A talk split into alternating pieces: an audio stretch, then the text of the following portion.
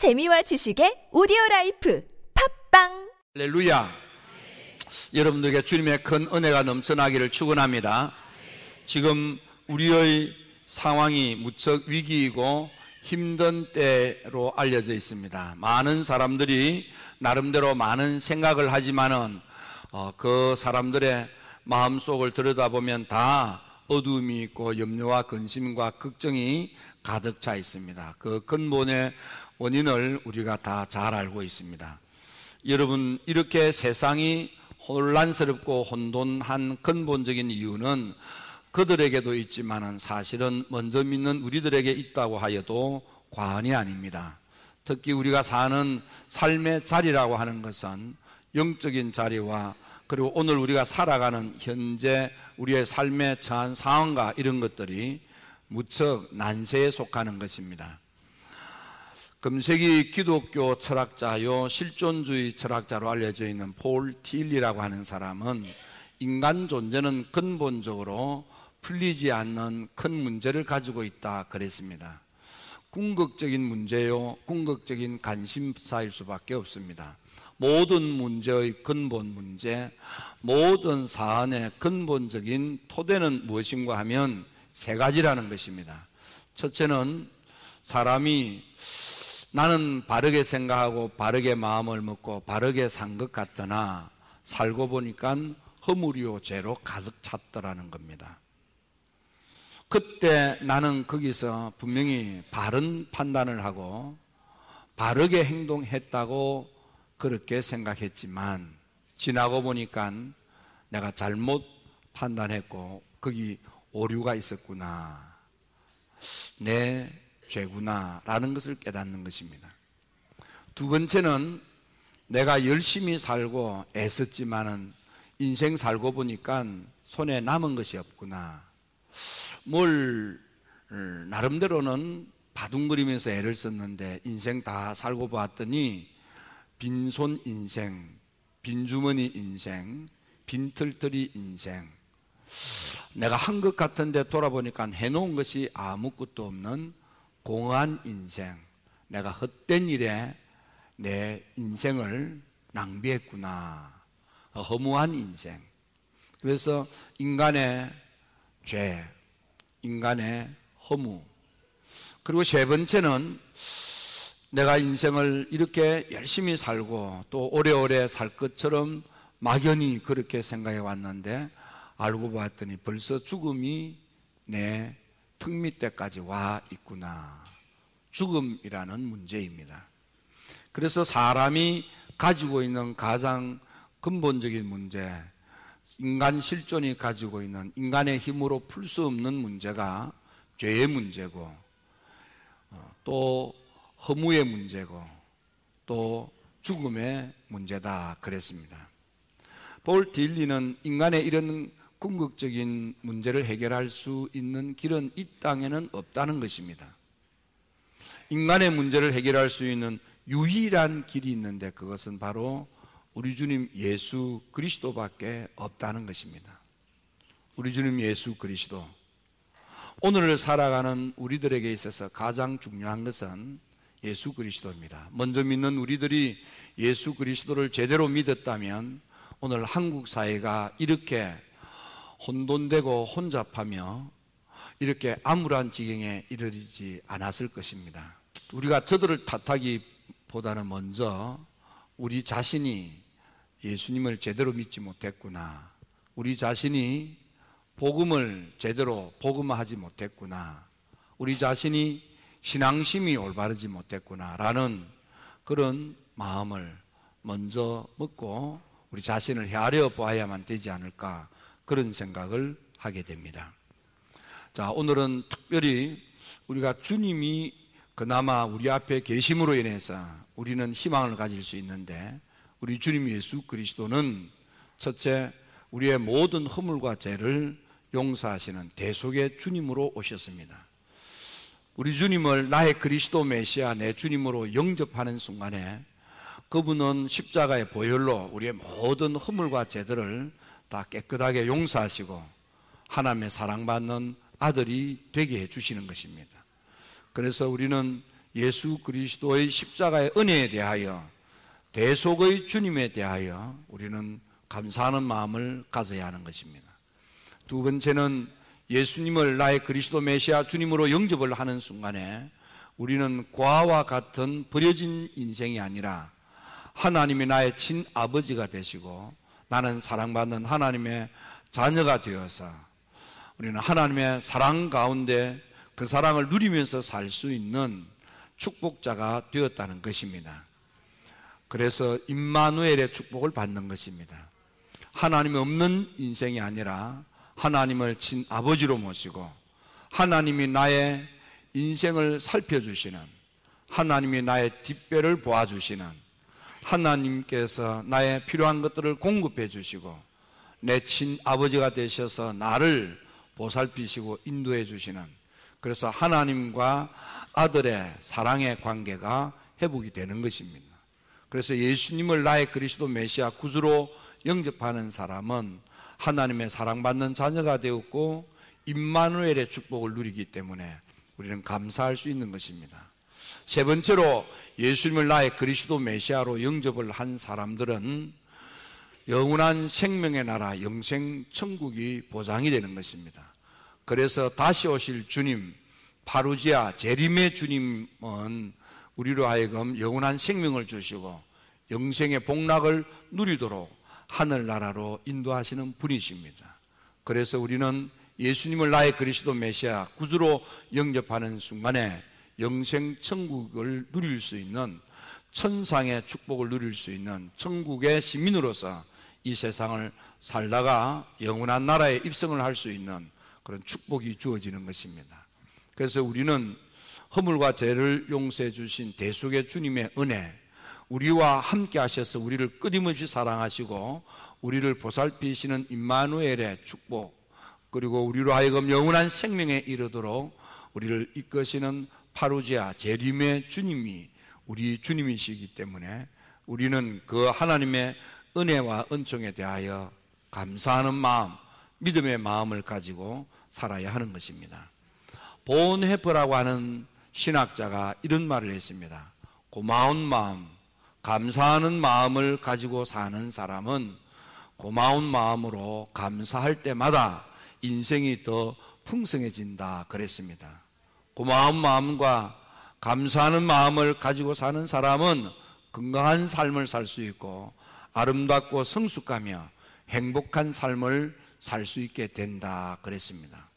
여러분 세상이 우리들에게 있어서 많은 침울하고 마음을 무겁게 하고 힘들게 하는 일들이 많이 벌어지고 있습니다. 그럼에도 불구하고 우리는 예수님을 바라보면서 바른 믿음을 가지고 신앙생활을 바르게 함으로 이 세상을 좋은 세상으로 변화시켜 가는데 앞장을 서 가야만 하겠습니다. 어떤 사람이 사람들의 그 마음들을 이렇게 분석을 하면서 세 가지 마음이 있음을 말했습니다. 첫 번째 마음은 감사할 일이 있음에도 불구하고 그것을 감사하는 그런 마음이 없어서 고마운 마음이 없어서 투덜거리면서 불평하면서 사는 사람이라 그랬습니다. 또 한 종류의 사람은 감사할 거리가 보이면 그 감사할 거리 때문에 감사하고 그렇지 않는 것에 대해서는 입을 다물며 사는 사람이라 그랬습니다. 세 번째 종류의 사람은 감사할 거리가 아닌 것 같은데 환란 가운데도 핍박 가운데도 역경 가운데서도 고난 가운데서도 감사하면서 사는 사람이 있다 그랬습니다. 여러분들은 어디에 속합니까? 감사할 것이 있음에도 불구하고 불평하고 살지는 않습니까? 혹은 내가 생각할 때, 야, 이것은 고맙고 감사한 일거리다. 그럴 때는 감사하고 고마워하지만 그렇지 않는 일에 대해서는 맹송맹송하고 냉랭하지는 않습니까? 정말 여러분들은 어떤 경우에도 환란 가운데서도 핍박 가운데서도 고난 가운데서도 여러분들은 감사합니까? 여러분들은 어디에 속합니까? 사실 우리가 사는 지금은 참 마음이 무겁지요. 지금 세상에 되어지는 일들이 그렇습니다. 그런데 사실은 하나님의 입장에서 보면 세상만 그런 것이 아니고 하나님을 믿는다는 우리 자신들을 보고 하나님의 마음이 어쩌면 오늘 우리가 세상을 보고 가지고 있는 무거운 마음과 뭐가 다를 것인가 그런 심각함을 한번 느껴봅니다. 제일 처음 전기가 보급되었을 때 시골에서는 전기불 아끼느라고 한 집에 전구따마 하나 그 전구따마를 벽 가운데 구멍을 뚫어놓고 가운데 달아놓고 이 방 저 방 불 하나 켜면 양쪽 방이 훤하게 밝아지도록 그러고 산 집도 있고 조금 더 있어 형광등이 나와서 이쪽 형광등은 이쪽 방 저쪽 형광등은 저쪽 방으로 들어가서 살게 하고 옛날에 시골에 그런 집들이 있었습니다. 왜냐하면 호롱불보다는 그 불이 훨씬 더 밝기 때문에 어두운 호롱불에 살던 사람이 벽 가운데 구멍 뚫어 놓고 그 가운데 전기불 하나 켜어 놔도 양쪽 방이 촛불보다 더 밝으니까 그럴 때가 있었습니다. 그때를 모르시나요? 어. 여러분, 지금도, 지금도 수돗물이 없이 그래서 물 때문에 병을 앓고 사는 사람들이 10억이 된답니다. 10억.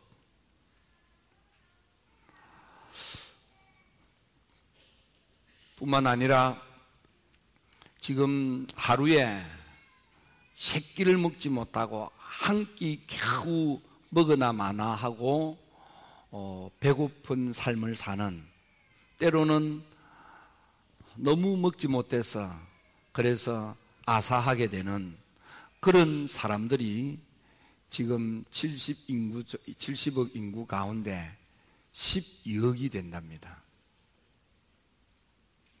지금 현재 우리가 경기가 좋지 못해서 힘든 것 있지만은 이런 70억 인구의 삶의 자리를 보면 오늘 우리는요, 그래도 감사한 거예요. 그래도 고마운 거예요. 네. 그럼에도 불구하고 오늘 우리가 이 세상을 살아가면서 과연 하나님의 사랑과 은혜에 대하여 우리는 얼마나 감사하면서 사는가 한번 생각해 볼 필요가 있겠습니다. 독일이 전쟁을 치르면서 어, 먹고 살기가 되게 어려울 때 있었던 일이라고 알려져 있습니다. 그 마을에 춥고 배고프고 어, 먹지 못해서 길거리를 떠도는 아이가 한 20명 정도 있었는데 한 독지가가 끼니 때마다 빵을 구워서 그 아이들에게 매일 나누어 주었습니다. 한 20명 정도 되는 아이들이 매일같이 와서 서로 크게 보이는 빵을 차지하려고 아주 다툼을 벌리면서 난장판이 됩니다. 그리고는 그 빵을 주어들면 빼앗길까봐 불이 났게 도망지를 칩니다. 그런데 그 가운데 나이가 가장 어리고 힘이 없어 연약한 소녀 아이가 하나 있었습니다.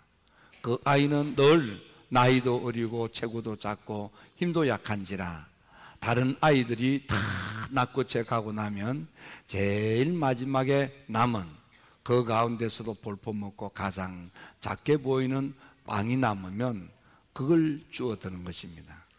그런데 놀라운 것은 다른 아이들은 어, 도망지를 치는데 이 아이는 그 마지막 남은 빵을 들고 공손히 감사로 인사를 하며 돌아서는 것입니다. 매일 이렇게 빵을 구워 나누어 주던 이 독지가가 한 번은 그 아이를 위로하고 격려하고 싶었습니다. 그래서 그날도 빵을 만들었습니다. 그래서 다른 때와 똑같이 빵을 펼쳐 놓자마자 아, 날새고 힘 있는 아이들이 와서 불이 났게 가장 커 보이는 빵을 이렇게 낙고채도 들고는 도망지를 칩니다. 그날도 아무도 돌아서서 감사를 표현하는 아이가 없이 다 떠났습니다. 역시 그날도 나이가 어리고 연약한 소녀가 남았습니다. 마지막 남은 빵을 들었습니다. 그리고는 공손히 감사합니다. 고맙습니다. 머리 숙여 인사하고 돌아서 갑니다.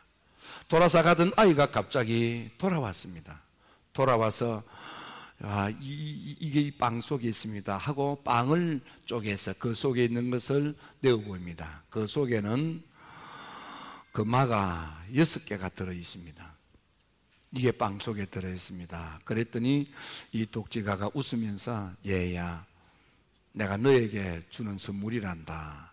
그랬다는 일화가 있습니다.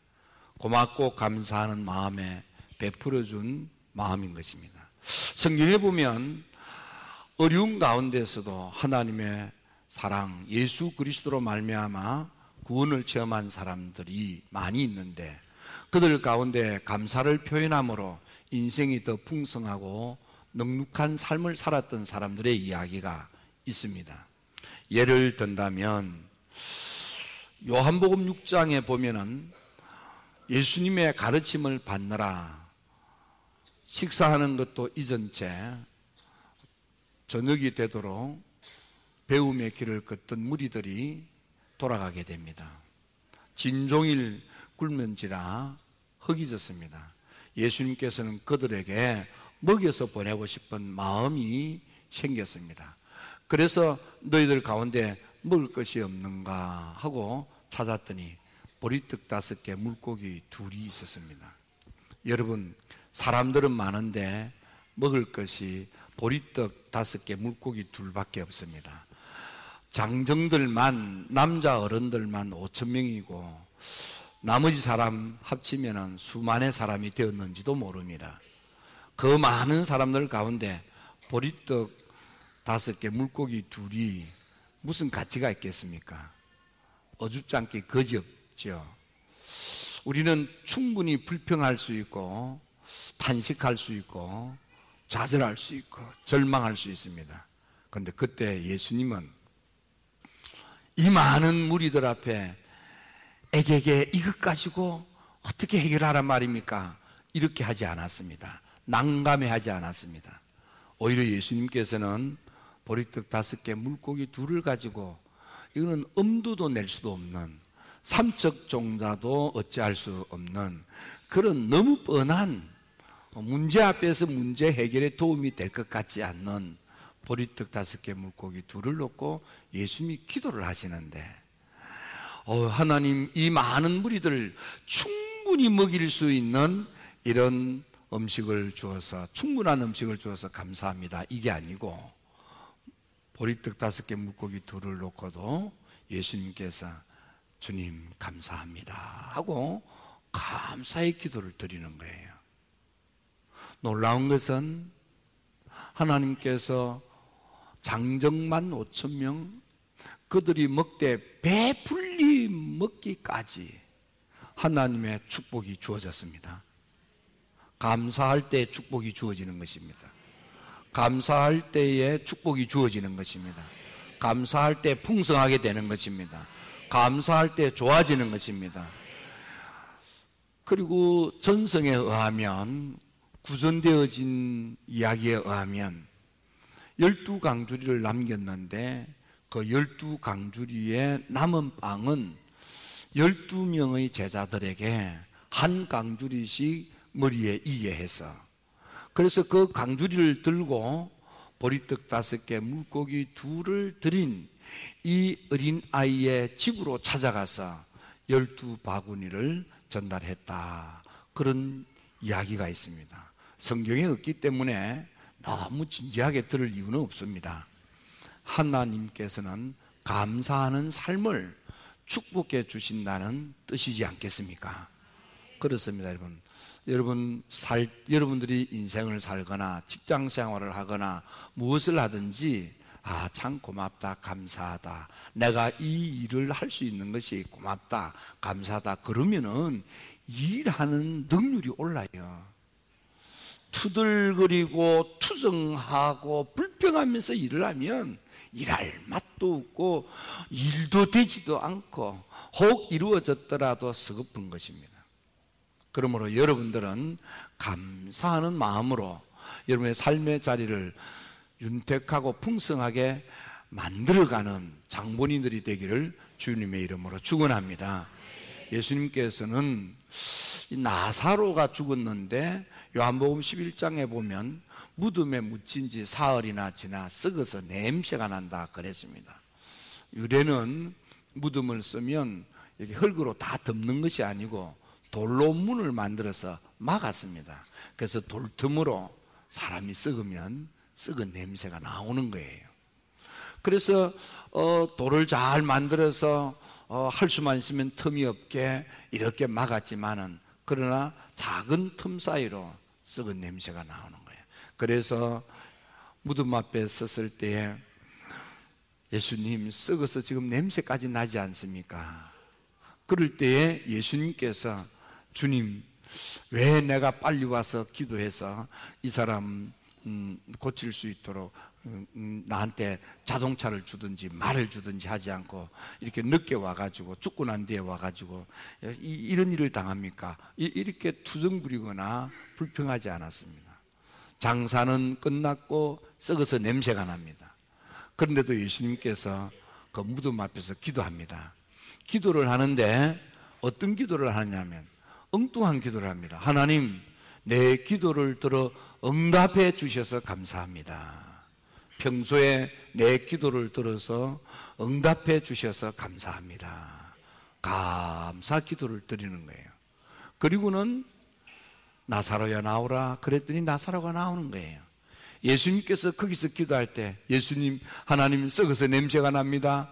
이거 사람이 못하니 하나님께서 이 썩은 거 다시 돌려놓으세요. 뭐 이렇게 하지 않았습니다.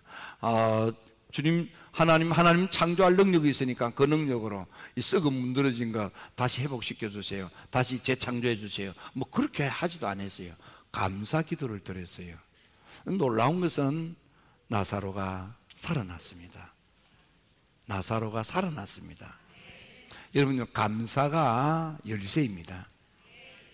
감사가 열쇠입니다. 여러분, 풍성한 삶을 살기를 원합니까? 더 나은 삶을 살기를 원합니까? 주어진 것에 대하여 고마운 마음으로 감사하며 살면 여러분의 삶의 자리가 더 풍성해지고 더 알곡 인생을 살며 더 나은 인생이 도래하게 되는 것입니다. 예수님 앞에 한 번은 이 10명의 문둥병자가 있었습니다. 누가복음 17장에 나오는 이야기입니다. 다윗의 자손 예수여 우리를 불쌍히 여기소서라고 부르짖는 그 음성을 듣고 예수님께서 제사장에 가서 내 몸을 보이라 할 때에 그들은 믿고 제사장을 찾아가는 도중에 문둥병이 나았습니다. 그러자 너무 좋은 나머지 다 다른 박질하여 가족들 품으로 뛰어갔는데 한 사람이 예수님 앞에 와서 엎드려 경배하며 살해했습니다. 그러자 이 엎드려 경배한 그리고 살해한 이 사마리아 출신의 문둥병자에게 주님께서 또 하나의 선물을 주셨습니다. 육신의 병을 고쳐 치료하여 낫게 함으로 인생살이를 새 출발하게 했을 뿐만 아니라 영혼의 구원까지 주신 것입니다. 언제? 감사할 때. 여러분 이 문둥병자가 아 지금까지 내가 문둥병으로 내가 가족들에게서부터 어, 사랑을 받지 못하고 가족들로부터 내침을 당하고 마을에서 쫓겨나고 내가 거지같이 살았다. 내 인생을 지난 억울한 내 과거의 인생을 보상해내라. 뭐 그런 거 안 했어요. 감사했어요 이제라도 고침받은 것을 감사했어요 여러분 그렇습니다. 여러분들 지금까지 여러분들이 고생했다 할지라도 오늘 감사하십시오. 그러면 하나님께서 여러분의 삶을 새 출발하게 하시고 여러분의 인생이 풍성한 인생이 되도록 은혜를 베풀어 주실 것입니다. 요나서를 여러분들이 잘 압니다.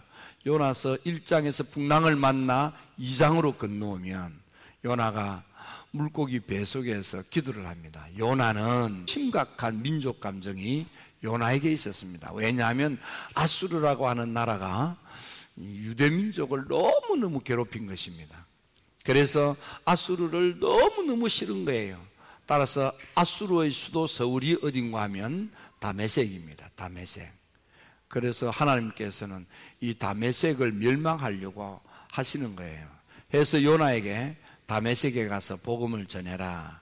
그러면 내가 살려줄 거다. 가만두면 내가 다메섹을 멸망시킬 거다.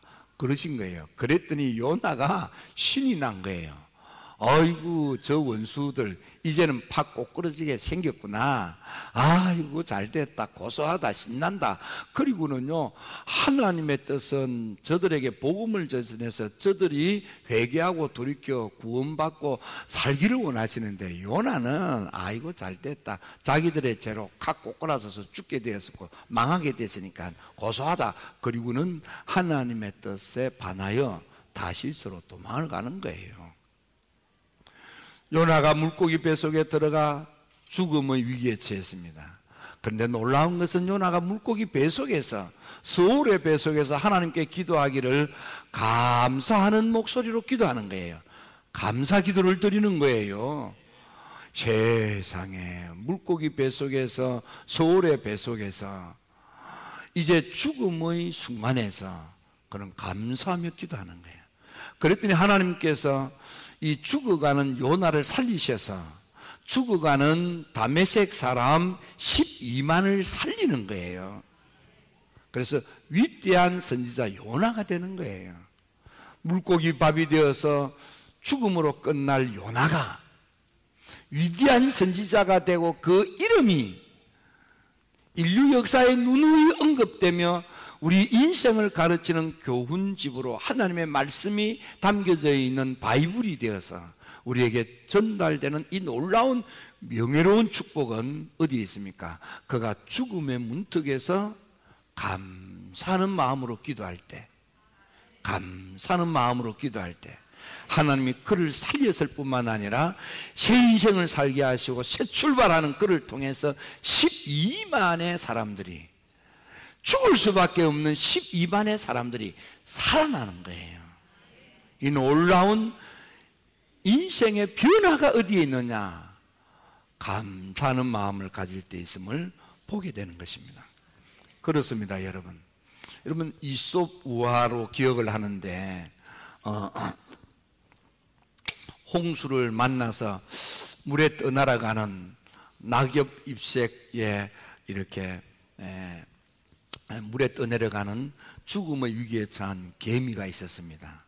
그냥 두면은 물결에 휩살려서 홍수에 휩살려서 그래서 죽고 마는 그런 위기에 처했습니다. 그때 하늘을 나는 비둘기가 위기에 처한 개미를 불쌍히 여겨서 그 개미를 건져 주었습니다. 그랬더니 개미가 늘 자기를 그 홍수의 위기에서 구원해 준 비둘기에 대한 고마운 마음, 감사하는 마음이 있었어요. 그래서 내가 언젠가는 나를 살려준 비둘기에게 내 고마운 마음을, 내 감사하는 마음을 이렇게 돌려드려야겠다. 무엇으로 내 고마운 마음을 표현을 할까? 그러고 있었는데, 한 번은 보니까, 아이고, 눈앞에서 포수가 총을 딱 겨누는데 보니까 자기를 살려준 비둘기를 향하여 총을 겨누는 거예요. 그래서 개미가 목숨을 걸고, 목숨을 걸고, 왜? 포수의 발을 물면 포수가 아파서 그걸 탁 털치는 순간에 자기는 포수의 손바닥에 맞아 죽어요. 그런데도 자기를 살려준 비둘기를 살리기 위하여 포수의 발을 무는 바람에 포수가 총을 겨누다가 아따고 하면서 헛방질을 하고 우리가 험담하고 우리가 상식이 없다고 그렇게